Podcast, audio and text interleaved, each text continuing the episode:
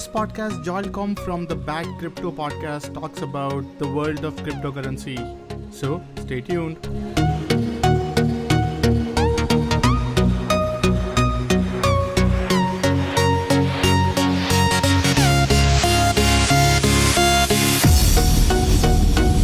So, welcome everyone to another episode of Future of Data podcast. Today we have an amazing guest. Today we have with us.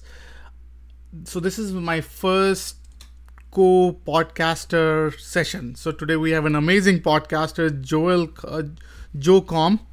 And uh, a quick bio on Joe. So, Joe is a New York Times best-selling author, professional keynote speaker, brand influencer, TEDx speaker, and futurist.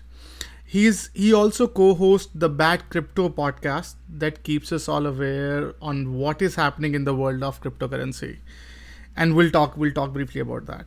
And I particularly like um, um, his podcast description, so I want to just go over that. Um, so, as co-host of the popular Bad Crypto podcast show with Travis Wright, Joel is cryptocurrency investor and evangelist.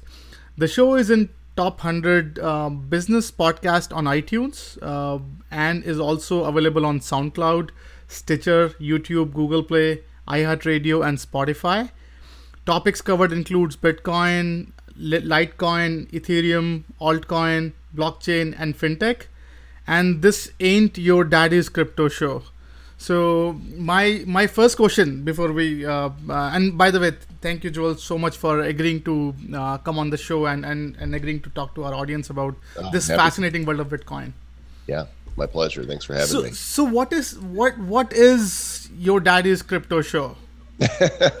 Well, you know, cryptocurrency is still something that's very much in the early stages. It was back in 2009 that the uh, anonymous gentleman known as Satoshi Nakamoto released the white paper on the creation of this thing called Bitcoin. His idea of what, you know, this decentralized digital currency could do and how it could revolutionize uh, payment systems and banking and, and transform, you know, give more power to the people essentially. And so here we are in 2017, uh, and it's still something that most people are scratching their heads over. You know, what is this uh, this whole thing? And um, I'm still relatively new to it myself, which is what makes it so much fun. So, you know, up until our show, most of the podcasts, whether they were on iTunes or YouTube, were highly technical. They mm-hmm. were people that were that understood this thoroughly, that have been in the industry, that are reporting on the industry or, or insiders, and talking about this on a level that most people don't understand. And so when I finally started going down the crypto rabbit hole with my co host Travis Wright, uh, who's a marketing technologist and also fascinated with this stuff, we thought, you know, our conversations are so much fun. Why don't we start a show about this instead? And he kind of he threw it at me jokingly because I started going down the crypto hole back in I want to say uh, April or May of uh, this year and our discussions just turned to that as friends. We discovered we were both trying to figure this thing out. And one day he sent me a message on facebook uh, with the little winky face saying what's next? The joel and, and travis crypto show. And as soon as he said that vishal i was like yeah let's do that. We're both professional broadcasters. We're marketers. We've podcast you know we podcast. Let's take our conversations that we're having and let's record. Let's do this show, and we'll call it the Bad Crypto Podcast because we're so new to it that honestly we don't know what we're talking about. And but let's inject into these discussions our own personality. Let's just make it fun. And so that's what happened. And the podcast was an instant hit. We were we're shocked at how quickly it became a hit uh, because we were, were finally having somebody that was speaking and talking Bitcoin and cryptocurrency to regular people and not overwhelming them with the technical aspects, but taking the human element into it and saying, how does this really affect us? What is this thing? I don't know. Let's figure it out. And Right. so the show is a journey for us. And as we're learning and discovering, we're sharing what we're learning and discovering with our audience. uh, and it's it's a very engaged community. You know, we've got a, a page, we've got a closed mastermind group, we've got a telegram that's always got activity going on. And uh, badcryptopodcast.com is the host site for uh, all the links to all the places. We'll resume after a short break. This part of the podcast is brought to you by First Friday Fair, fastest AI powered way to find your next opportunity. Check out the website firstfridayfair.tao.ai and find your next dream job. Let's get back to the podcast. I think that's that's fabulous, and uh, actually that is what fascinated me about about your profile, uh, Joel, because I think um, so. I, I come from the business end, uh, and, and I think many time um, uh, I, I hear their pain. So everyone is talking too nerdy, everyone is talking too geeky, and there's not too much sort of people who actually come from the business end saying, hey, you know, it's not that complicated. This is, and and they show the human side of of those technical aspects, and I think I do appreciate you um, in actually deciphering cryptocurrency for most of us in a very commonalistic and I think uh, and by the way fascinating name. Um, uh, like I, I love how you overly simplify a very complicated word the bad crypto right? So um, it's I think it's, it's a fascinating template by the way. So there's a whole culture that has been established around it. I mean, we uh, we call we're from the Republic of Bad Cryptopia. you know, that's what we call our our world, and you know, so the citizens, our listeners, our fans are bad cryptopians. We've even created our own cryptocurrency called Bad Coin, which is a worthless token that we just give away. We minted 10 billion of them. We just give them away to our listeners so they can hold some currency and uh, get experience with trading something that's virtually worthless.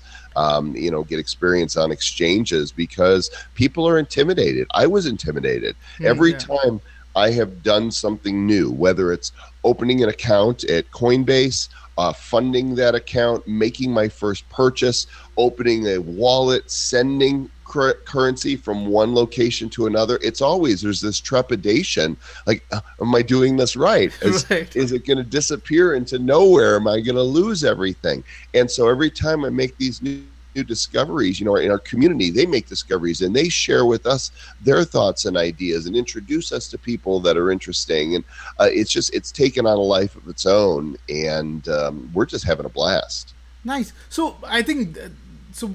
I, that's I couldn't have it, you couldn't have said it in better. So I was watching one of the one of your shows, and you're talking about the guys are investing in a particular uh, a particular coin and how you performed on that it takes like that's that's a very sort of it takes guts and it talks intimidation. It's like i know that you have been so how do you end up deciding that you want to go in this world of crypto um, currency and sort of investigate um, like what what so that thought came out the podcasting but really um, getting into this domain of cryptocurrency like what brought you here? Well I'm, I'm fascinated by it. I've been hearing whispers of bitcoin from peers and friends for several years. And it, it, in my career, I've been at the online business for 22 mm. years. I built my first website back in 1995. I've written 15 books. I've created a, a number one iPhone app. I've, I've typically been on the front lines of a lot of the technologies that people now take for granted. And it's not because I'm so smart, it's because I'm a geek and I'm curious. And, you know, I've always been into computers. I had a TRS 80 Model 1 with 4K in 1980. So wow. I'm no stranger to dabbling in the sandbox with the newest technology. And so uh, typically I'm right there at the beginning. Now, you might say with crypto, it's still the beginning, mm. but it's not. Bitcoin is now at over $7,000. Um, it was at 2000 when I got in just what four months ago. Pretty amazing. Uh, but I was at a internet marketing conference that I was speaking at, and I was talking to my friend Davin Michaels. He owns 123employee.com out of the Philippines, an outsourcing mm. organization. And turns out we, you know, we've known each other for 10 years, but he asked me, you know, what I think of Bitcoin. And I said, you know, I'm just finally starting to pay attention to this. And he started mm. telling me that he got paid – um, wow. for a speaking gig in Bitcoin and discovered how much it was worth, you know, months later and started really exploring this. And, and we had some great discussions. And I said, you know, I'm going to, I think it's time for me to start exploring this? Well, like everything else that I've gotten into with technology, once I saw how deep this rabbit hole goes, and once I realized that this technology behind cryptocurrency, behind Bitcoin, is is the most game changing technology of our lifetime because it's right. poised to disrupt every industry. This thing called blockchain. Um, so I got fascinated by it, and that's where my discussions with Travis Wright began because I discovered he was fascinated with it, and uh, the rest is history. Interesting. So uh, before we get to the blockchain part, I think I want to spend some more time on the on the cryptocurrency and, and your fascination towards it. So I think when when I hear about cryptocurrency, right, and when I hear about say a non-regulated currency, wouldn't that give you a chance that there is no so like there is no one in or probably there is someone in control that we don't have we're not aware of uh, when it when you talk about uh, Nakamoto or like wouldn't that sort of uh, uh bother you that uh, this currency will it will always keep going up so there is no way to, so is, is it's would that be a real currency in like if it's not regulated well, you know, we actually did a show on this on what is um, money, hmm. and uh, we explored the different uh, aspects of you know money portability, fungibility, right. all these different things, and and cryptocurrency, Bitcoin in particular, does meet the requirements of what money is, and uh, and it has um, a, a security to it and an accuracy that our fiat money doesn't have. I mean, this stuff mm. here, let's see. I have some of this funny stuff in my wallet, mm. you know, what we call money. This stuff here, this is mm. paper. Hmm.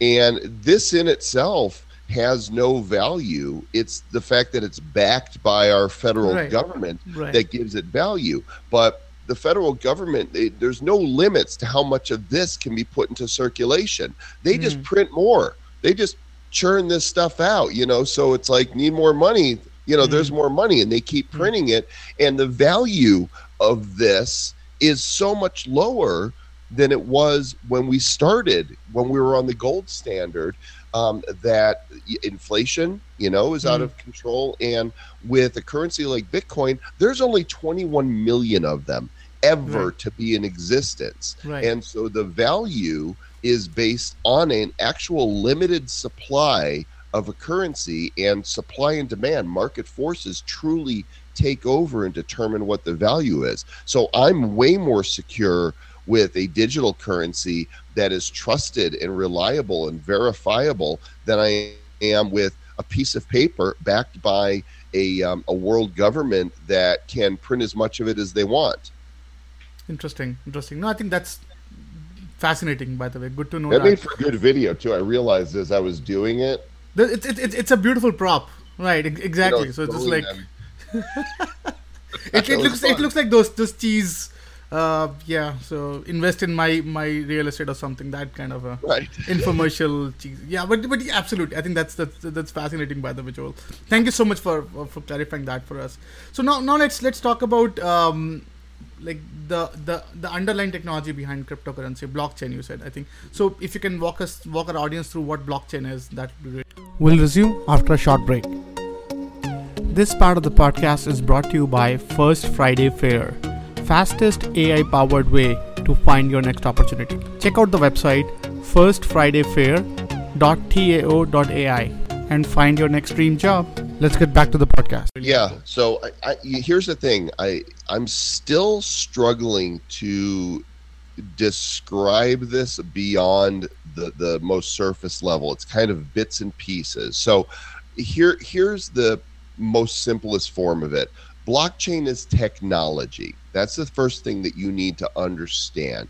When we keep a ledger, for whatever it is. You know, in the old days, people would have the books and they would have ledger. We still have checkbooks we keep ledgers in. Your bank keeps a ledger. And so when you make a deposit or write a check or, or do a transaction, you and your bank have a ledger of what that transaction is, of what took place. And the bank ultimately will, you know, say, oh, no, no, that wasn't the transaction. This is, and then they'll demonstrate, they'll show the proof. And the the trust is just in that the bank is keeping accurate ledgers. blockchain is a revolutionary technology in that it's a digital ledger. Okay.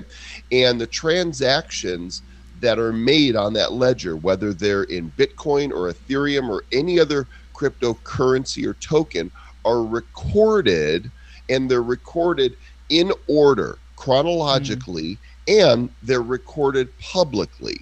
Um, and and we can look at blockchain and we can see every transaction that's ever taken place, and, and the transactions that are placed on it are absolute. They're indisputable. Mm. They're immutable. They're unchangeable. They're completely reliable. It is a trustless system. And we say trustless because it's not an institution or a government or an organization that's saying this is what the ledger says. It's based on very complex mathematical computations that, um, if you if you think about how the internet works, hmm. millions of computers all over the world, data, data, data, data, sending from one to another um, so that when I go to a website, it pulls up that website. That data is flowing through multiple different nodes uh, on the network in order to get me that information. Well, Bitcoin works the same way in mm-hmm. that there are a number of there's computers out there that are doing these mathematical computations to verify a transaction. And when there are confirmations from a set number of computers on that network, it gets added to the blockchain as a on the permanent record as it were so kind of an illustration i heard somebody share one time was like a toilet paper roll and as mm. you're pulling it mm. down the next entry gets added to it. And then you pull it down a little bit more in the next entry and it's this long roll of records that are they're there forever. You can't change it once it's on blockchain interesting. Does that make sense? Does that help? Oh yeah, no, I think yes, yes, yes, definitely. So uh, that's that's really helpful. And and then and whoever's update that ledger is, I think that's so th- there's there's a mining involved and all um, that as well going on. Okay. Sometimes um, there's mining involved in Bitcoin. Some tokens are pre-mined, and that doesn't happen, but blockchain still is in effect.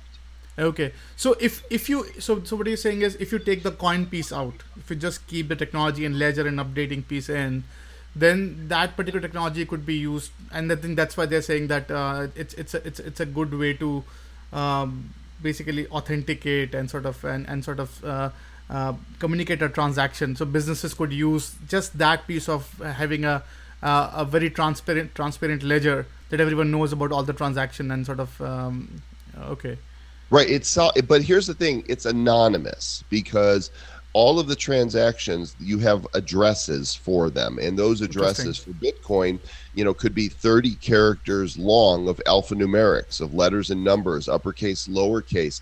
And i could look at any wallet by address and see what's in that wallet and wow. what transactions have taken place but i don't know who that belongs to. Right and so there's an and there's a um, an immutability and a permanence to blockchain and the cryptocurrency, but there's an anonymity. Anonymity. There you go. Big word. big um, word, yeah. And, and we, which is you know we want that with our our you know lives and our liberties, especially you know in America we're founded on personal liberty and stay out of my business. You right. know I do my thing, you do yours. We treat each other well. We don't break the law, and we pay our taxes. Stay out of my business interesting. And um, that's fascinating by the way. So so there is no way i can i can track back or trace back uh, a, a, particular ledger and saying okay i know the i know the uh, the author of or i know who it belongs to.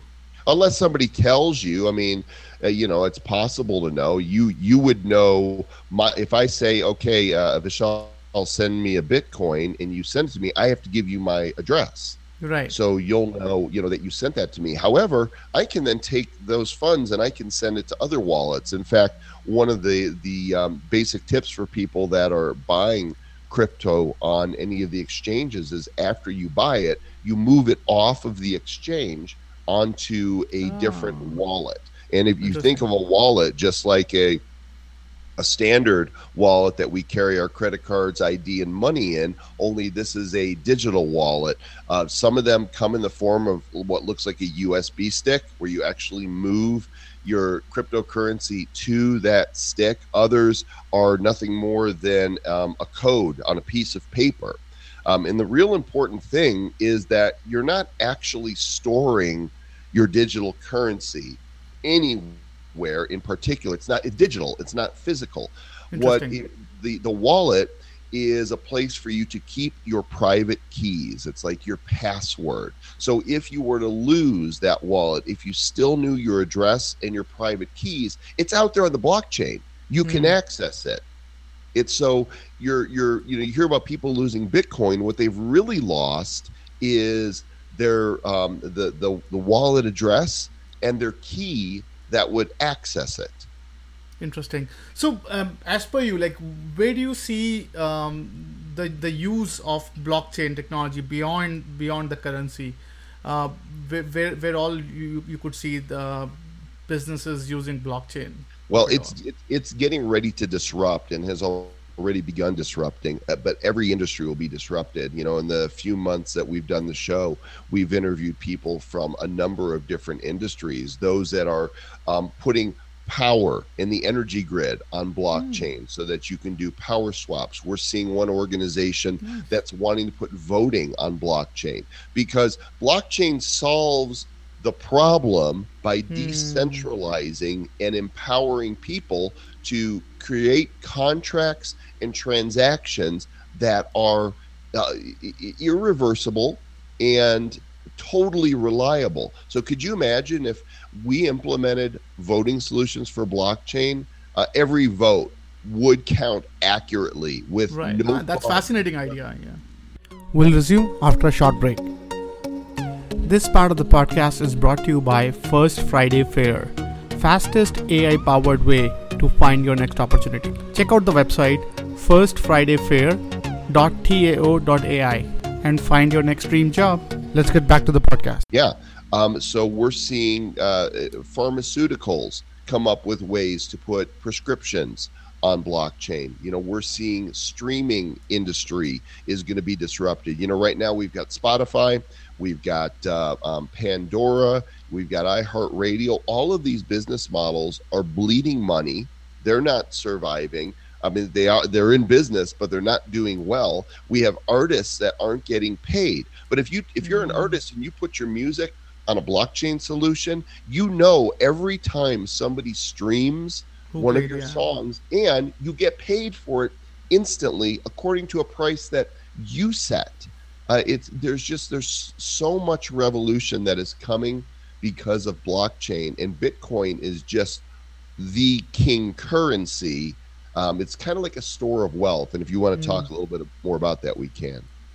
Interesting. So I think so. Um, moving back to currency so I, I like i was talking to one of the one of, one of the economists a couple of i think couple of months back and and we had a conversation about cryptocurrency and and and sort of what's happening and he explained me so he has a good perspective he said vishal you know uh, each currency or each coin is like a country so like just like you have us dollar you have blockchain like you have uh, uh, bitcoins and then you have ethereum. So they would be nigerian uh, currency. They, they, so basically based on how uh, these algorithms are written and how people treat the trust and all.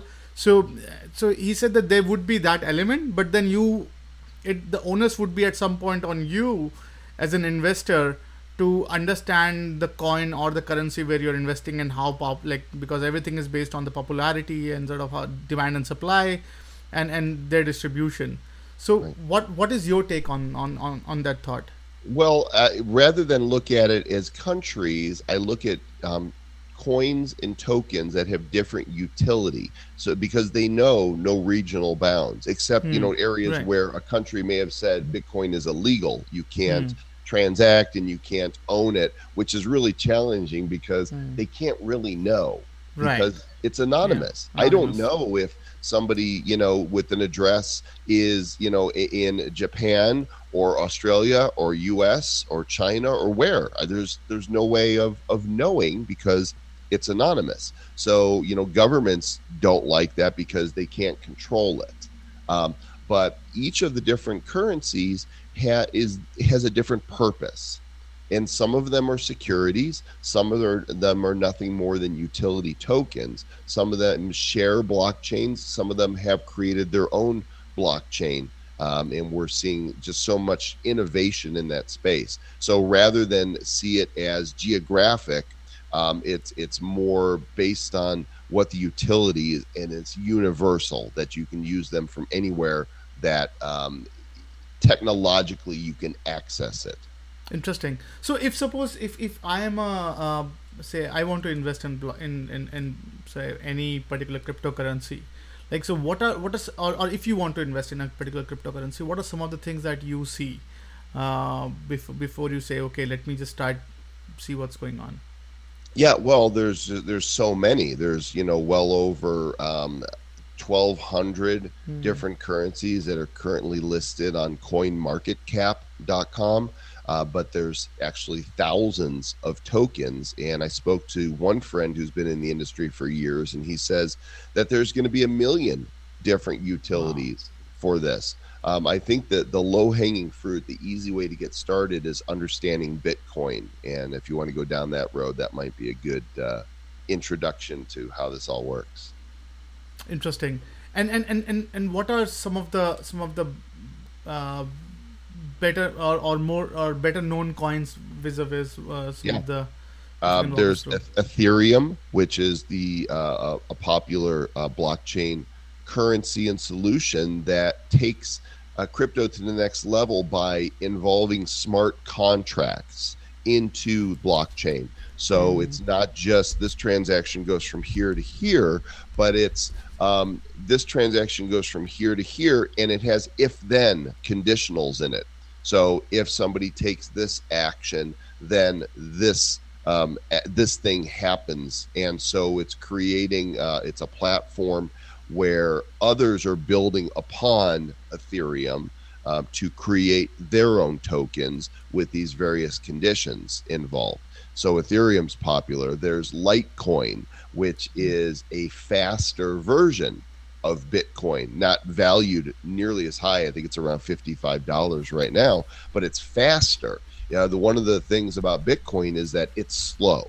The mm. blocks mm. on the hmm. blockchain fill up and go out every 10 minutes. And so it can take um, anywhere from, you know, five to uh, to 30 minutes sometimes for your transaction to be fully confirmed and land in your wallet. I've, I've had – because of network traffic. I had a 72 hour transaction one time. I thought it wow. was long, but because blockchain is so precise, it the money always lands.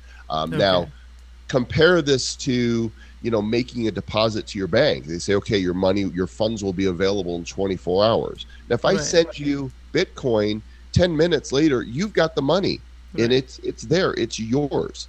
Um, now, there's others. There's uh, there's Ripple which uh, is created so that banks can have quick settlements because mm. you know mm. they sometimes have to wait a day to transfer funds between each other. If you want to do a wire transfer to another country, it could take three days for that wire transfer to get there. But I can send you, you know, Ripple or another coin, and you have it in a matter of seconds. It's it's that fast, and so you could see how this changes the way that we're going to be banking, the way that we're going to make payments. Mm. Um, it's going to change. You know, right now when we use Visa or Mastercard, we can pay two, three, four percent transaction fees, but with uh, Bitcoin, your transaction fee, you know, if you send a Bitcoin, um, which is worth about seven thousand dollars right now, your transaction fee is like 0.001 Bitcoin. It's very small. And so it's incredibly disruptive to our whole banking and payment transaction system. Wow, wow. So um, let's let's talk about I think the that the, the disruptiveness of of I think you raised a very interesting point.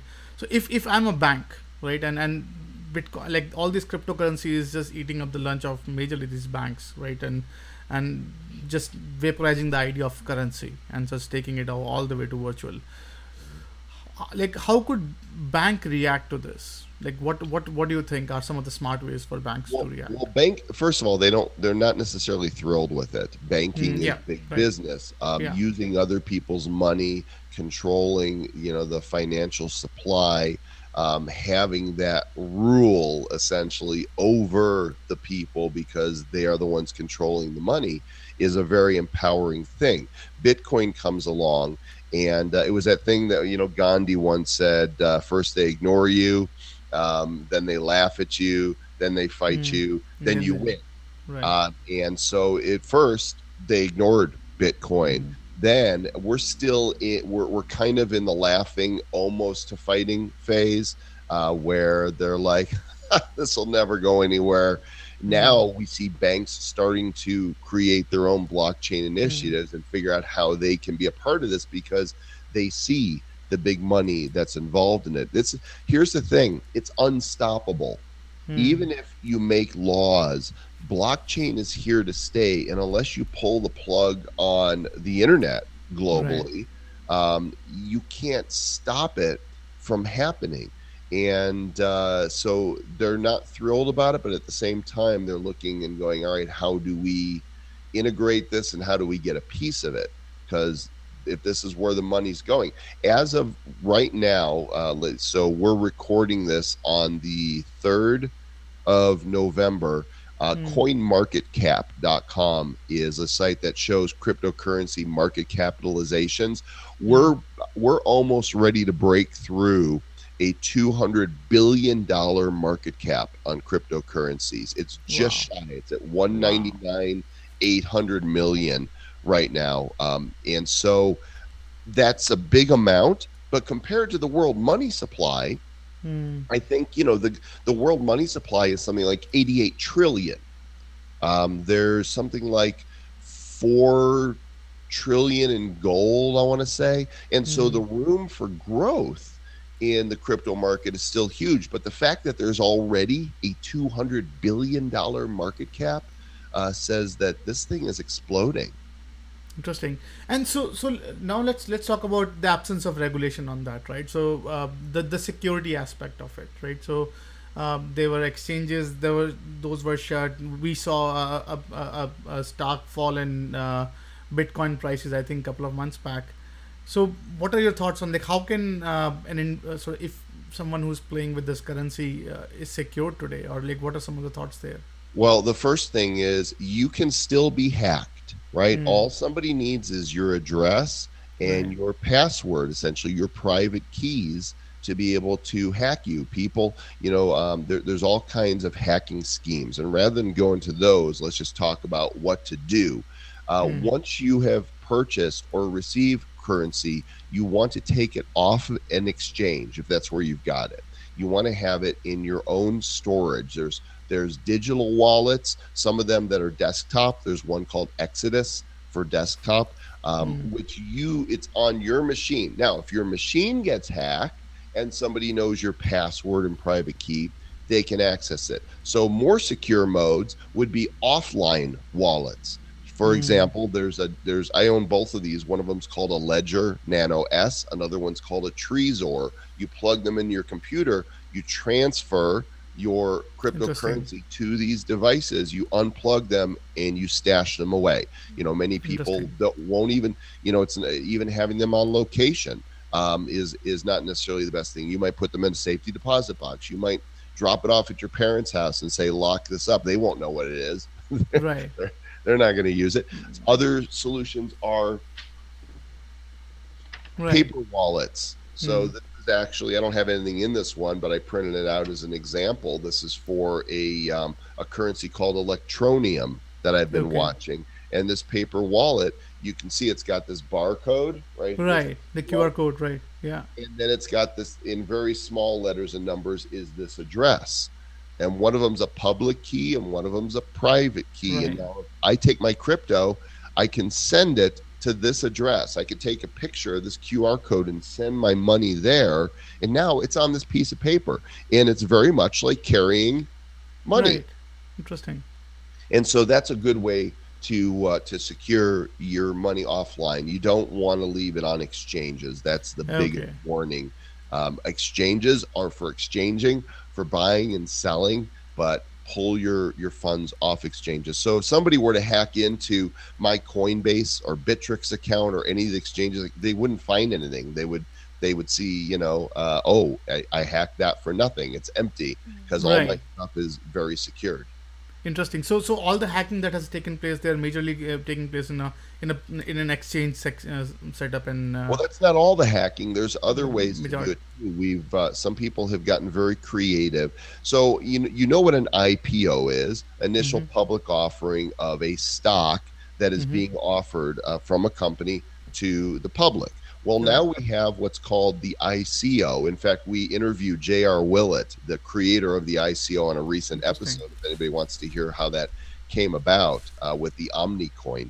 Uh, but an ICO is an initial coin offering, and it's a new method of raising capital without having to do a stock offering, without having to go to venture capitalists. It's going to the public, and either if it's a security, following um, government security laws, but in many cases, it's just a utility token. It's not a security mm. in and of itself. It's a token that can be used to um, to uh, um, what's the word I'm looking for? Enact a function on that platform. Um, again, this rabbit hole goes very deep. It's fascinating. and so, an ICO, a company can say, "We are raising funds for our company, and we're we are uh, minting uh, 10 billion tokens, and we're going to offer maybe 1 billion of these to the public at a value of X number of um, pennies or sub pennies or dollars per token. And then they give an address and they say, send your Ethereum, which is mm. the coin we talked about, that's mm. smart contract based, to our address. And in exchange for that Ethereum, you will get X number of tokens that execute the utility of our uh, what we're what we're building and right. so it could be one ethereum equals 300 tokens or a thousand or 10,000 just depends upon the value they put on it so what's happened um, Vishal, is that hackers will often try to get into a website and change the address that people are required to send the ah. Ethereum to and millions have been stolen that way. Now, companies are finally wise to the fact that this is happening, and right. they're locking down, um, you know, so that people understand that this is the only address you should send it to, and it's secure, and this will get you your tokens. You know, another way people are doing it is is old as email itself, phishing schemes. Hmm. They will set up a website that looks just like a wallet, just like a company site with their address, and there'll be like one little typo in it that's different. Uh, but you won't. A lot of people don't take the time to see that. They don't see right. if the site is legitimate or secure, and they'll go and they'll send money to an exchange that's not really an exchange. Um, you're you're sending it to a thief, and so wow. you know um, securing uh, uh, our funds in the digital age. There's a whole industry around that, and it's just really important that you know what you're doing. I don't want to scare people off mm. because mm. if you pay attention, then you won't get stolen from. But there's a lot of unsuspecting people that will get an email and say, Congratulations, we're giving you 100 mm. extra tokens. And they'll click the link. And what they're actually doing is giving up everything they have in that token to a criminal. Interesting. So I think one of the litmus test of uh, scam is Nigerian prince adding uh, jumping on this bandwagon. So have you received any Nigerian prince cryptocurrency email yet? Um, I don't know that I've received one saying that I've inherited, you know, yeah. five thousand bitcoins. I want to share that with you. And if I have, I haven't paid attention, but I'm sure that they're coming. Nice, nice. I think that's that's pretty awesome. So um, let's talk about say you want to start uh, Badcoin right? So bad crypto coin. So can you do that? Uh, and and how far is it? Like how? Uh, what are some of the steps if if you can? Yeah, well, anybody can create their own um, token now. There's platforms that are made specifically for the creation of uh, of these tokens, and nice. we used one called BitShares. BitShares, it's uh, BTS is the symbol. I think it's somewhere. The actual BitShares um, coin is currently um, I can tell you right now, I want to say around five cents. a token. There's 2.6 million BitShares in circulation, and they have their own decentralized exchange that you can trade in BitShares, but also in you know Bitcoin, um, Dash, any of the the currencies that are swappable on their exchange. You can also create your own token. And so you pay for the creation in BitShares, and we created something called Badcoin. Goes with the nice. Bad Crypto podcast, oh, yeah. and uh, I think it cost us about two hundred fifty dollars U.S. dollars to create it, and we minted ten billion of them, and we don't sell it. It's not you know we don't say okay you can buy Badcoin because right. that would make it a security and we don't want to be in any violation. Basically, it's like printing up monopoly money and just handing it out to people. It's it's right. worthless. Now, if those who hold it choose to give value to it, they can trade it. And there's a few people that have bought and sold bad coin on the BitShares exchange. But you know, as far as we're concerned, we just we give them away as a utility that might be used one day for for listeners of the show. Right now, it's just it's fun to say, "Oh, we just made you a bad coin millionaire," right? They're like, "I have a million bad coin; it's worthless." That's actually a great cares? idea. Yeah, but at nice. the beginning, Bitcoin was worthless. Yeah. The very first Bitcoin was worth absolutely nothing, and until somebody created the first transaction, which took place, by the way, when these guys wanted to pay for two Papa John's pizzas and they didn't have money and they told the pizza delivery guy we've got 10,000 bitcoins. And the guy was like I don't know what that is but okay. And he took 10,000 bitcoin wow. uh, for two Papa John's pizza so there was a value attributed to this worthless token. Now I don't even think my calculator will um, will go this. I, I actually have a desktop calculator in the digital age because it's just so much easier to push a button and uh, and do that. But um, so that that pizza purchase is would be worth seventy million dollars in today uh, Bitcoin price. How's wow. that for mind blowing? Wow, that's that's fascinating. Yeah. So so what about the security? So uh, and uh, so if suppose you you end up saying okay, let me let me use this token uh, and and start attaching value to it is there any regulation as such that stops you or, or you have to adhere to certain certain security standards before you go out yet or, or, uh, yeah i'm not a lawyer and i won't even pretend to answer right. those questions if you're going to create um, a, a, token and do an ico where you're seeking to raise money to actually hmm. sell your token then you need to contact a good securities attorney i would assume as well as those who are very familiar with doing this in the uh, the coin space. Interesting. So, so, so you're saying there are regulations. Um, well, of, uh, the government, you know, the government's figuring this out, Vishal. They're they're right. issuing new statements. You know, they've cracked down on on a few that are obviously fraudulent because anytime there's a new way to get money, you're going to have scammers come in right. and create a scheme that easily takes money from uh, the susceptible and uh, so there's been some arrests for that. But you know, the vast majority of these companies um, are moving forward. I'm sure there's some scams out there. I don't know which ones they are. You know, I try to avoid. We bring guests on the show that we think are legitimate, but we don't make any recommendations. We tell you know we're not touting any coins. The only co- token we tout is bad coin because we give it away. Mm. Uh, but we do have um, sponsors on our show that want to come on and talk about their currency. And if we think, you know, what you're doing is interesting, um, mm. then we let them on and we tell people we're not financial advisors. We don't give any mm. financial advice. Don't listen to our, uh, you know, any financial advice. Right. Consult with a legitimate financial advisor. And while we'll have guests on, we'll never say you should go buy and invest in this token. We'll just present them and say, this is what it is. If you guys want to check it out, here's the information. We think this is interesting. Make your own decision. Interesting. So, um, thank you so much for sharing that. By the way, so let, let's talk about the when you when you decide to invest in certain things. How important is the consensus algorithms or like the blockchain or sort of how they will negotiate or the, the, the underlying technology behind it's that essential. coin?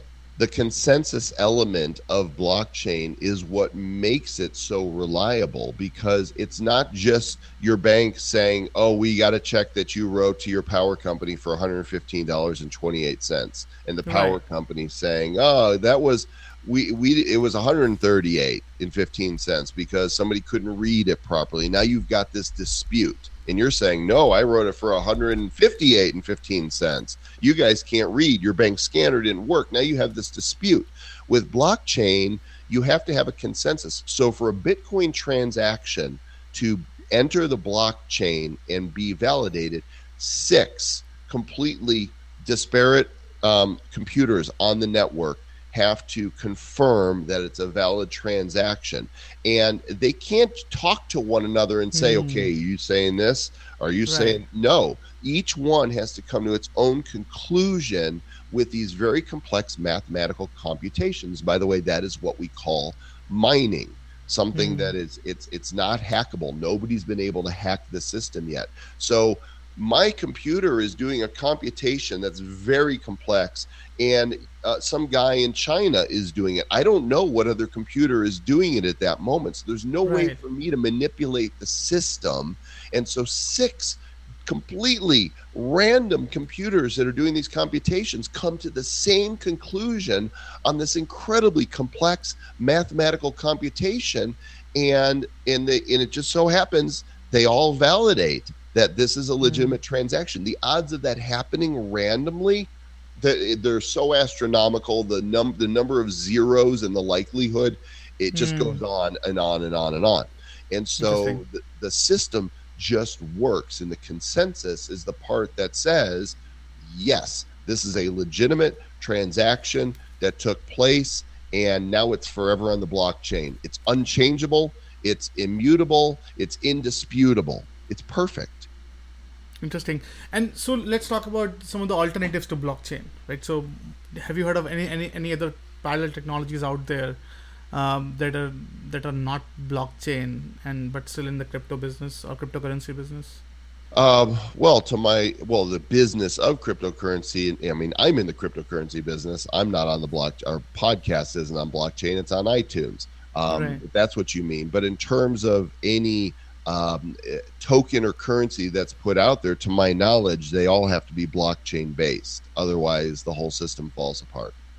Interesting. So, like, I, I was reading about, I think, a couple of weeks back about something called Hashgraph. I don't know if you've heard of that thing. Uh, yes, yeah, so just last week I saw a story that there are um, permutations on blockchain right. that could be better. Um, I, I, didn't do enough reading on it to determine if that was true or if I think there's a future. But um, now that we understand how blockchain works, right. we have um, currencies that are established. You know, just like we had Ethereum come along and say, okay, we get blockchain, let's add smart contracts. Smart contract to it. Yeah. There's going to be these permutations. Um, you know, there's some of these tokens are lightning fast. Uh, there's, you know, some uh, we mm. we invited the guys from uh, Stellar, Stellar Lumens is the token on the show a few months ago, and they've created a solution that in a matter of seconds, a transaction is sent for anywhere in the world, um, and settlement has taken place with smaller transaction fees than Bitcoin. Interesting. Wow. So wow. there's always new advances, and there will be permutations on blockchain um, that will improve. Whether or not they will replace, you know, even though there's so many currencies out there, Bitcoin of the hundred of the 200 billion dollar market cap, Bitcoin mm. currently um, has 122 billion of that. So wow. it is it's the king, you know, of right. crypto, and uh, you know what? It's not pra- that practical for transactions yet because mm. it's not as it's fast, fast, as we're used yeah. to when we slip in a visa. Um, right. It's getting better, but a lot of people see it as digital gold. It's a hmm. store mm. of wealth. You know, you don't you don't take a, an ounce of gold, you know, or even an ounce of silver. I've got one right here. Actually, here's a here's an ounce. This is a uh, troy ounce of silver. It's got Mickey Mouse nice. on it right there. I wouldn't walk into Walmart and they say, mm. okay, it's uh, seventeen dollars, and I'm like, you know what? Silver is worth seventeen dollars an ounce right now. Here's my payment. They don't know how to take this. They don't know how to take gold. But as a store of wealth, um, that this piece of silver is worth seventeen dollars right. now for this ounce of silver, and your Bitcoin is worth whatever the market says it's worth. Interesting. So, so, so what you're suggesting is uh, the use of blockchain is limited because of uh, the delay it induces. So it's it's good for certain transaction monitoring, but not for like high throughput, high transactional systems where say um, I'm exchanging burgers or, or like making making this transaction or McDonald taking transactional orders. It's not there yet. Well, there are some technologies. For example, um, you know, Overstock.com. Uh, we Right. interviewed uh, interviewed Patrick Byrne, the CEO, just a couple months ago. He was on the show, and turns out Overstock was the first major retailer to accept Bitcoin as payments. And what Right. they do is you can whatever the price is is that moment it change you know they say send in bitcoin you have to send it you know it has to be sent within a few minutes and it Hmm. locks in that price.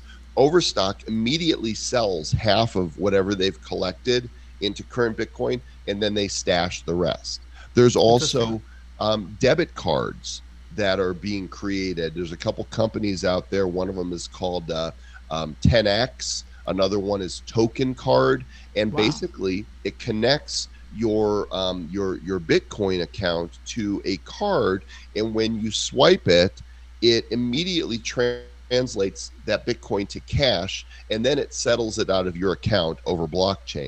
Uh, it's amazing. So solutions are coming out for people to be able to spend. Um, there's bitcoin atms that are out there. In fact i've learned that there's one um, that's about 15 miles from here and at some point i need to go pay it a visit and and shoot a video and, and test it and go okay let's try this. Let me try and buy um, bitcoin or deposit into bitcoin with it and see how long it takes. Wow, that's that's fascinating.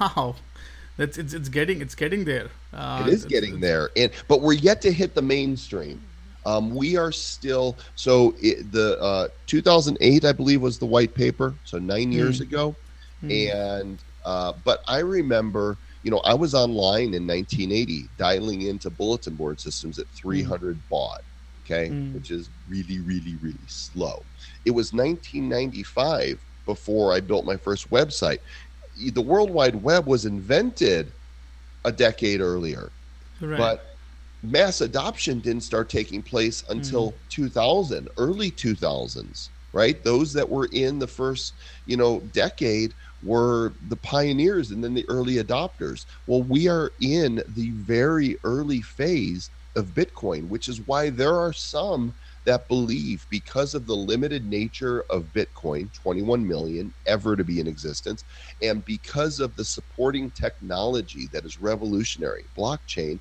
some people believe bitcoin will just keep going up you know over time ups and downs Mm. um you know in a in be worth some people say worth a million dollars per bitcoin one day is that Right. possible Wow.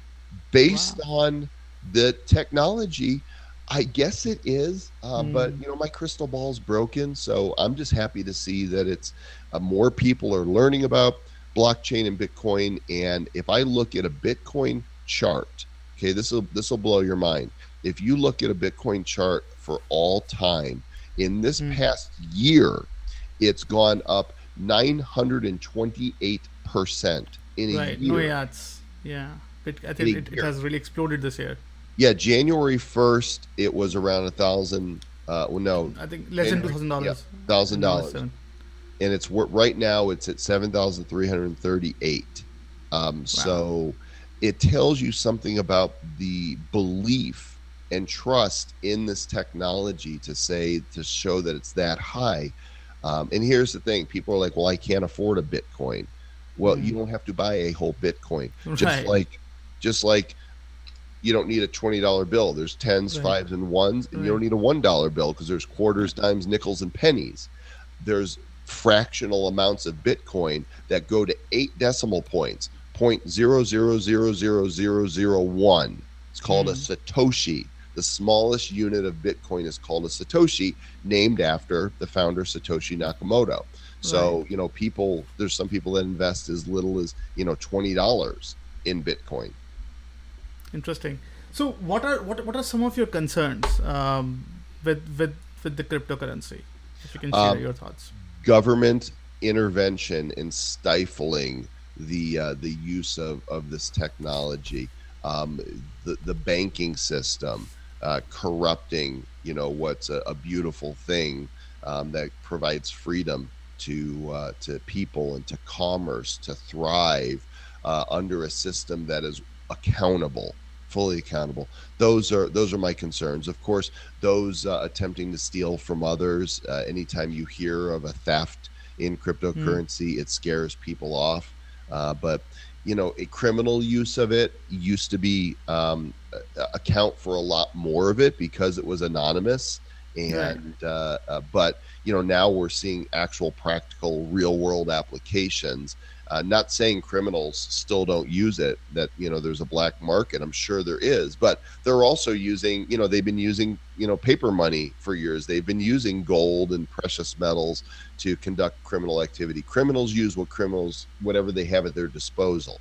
So that's not a good reason to avoid it. But stories you know that are sensationalized in the media can scare people away interesting and and and what about what about your your, your comfort around the, the, the technology aspect of it or or the lack of it like like how much you know about how this um, what are the underlying technology behind uh, the more i understand it the more i trust it you know once i understood what mining actually was because at the beginning right. i'm like what are these right.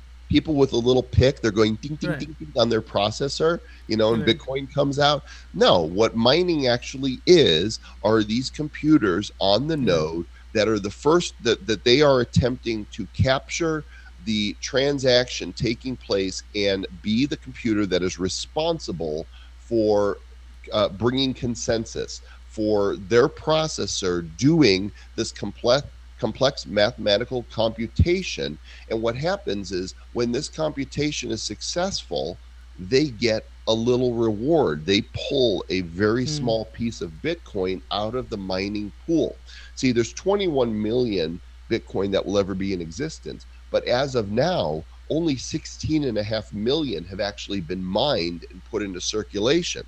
So every time a transaction takes place, another piece of that available Bitcoin comes into circulation. Mm, but interesting. It won't be fully circulated in any of our lifetimes. It'll be another 123 years, I believe, before that very last Bitcoin is put into circulation.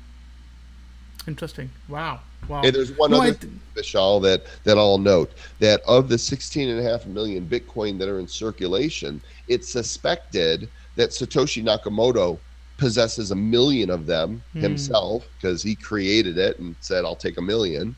We don't know for sure, but that's we it's suspected. And many people who got Bitcoin early on didn't think anything of it because it was worthless and right. they're lost. They, it is it is estimated that up to a third of the existing Bitcoin is is gone, is lost, which means out of the 16 and a half million, wow, maybe 5 million aren't even in circulation, in circulation.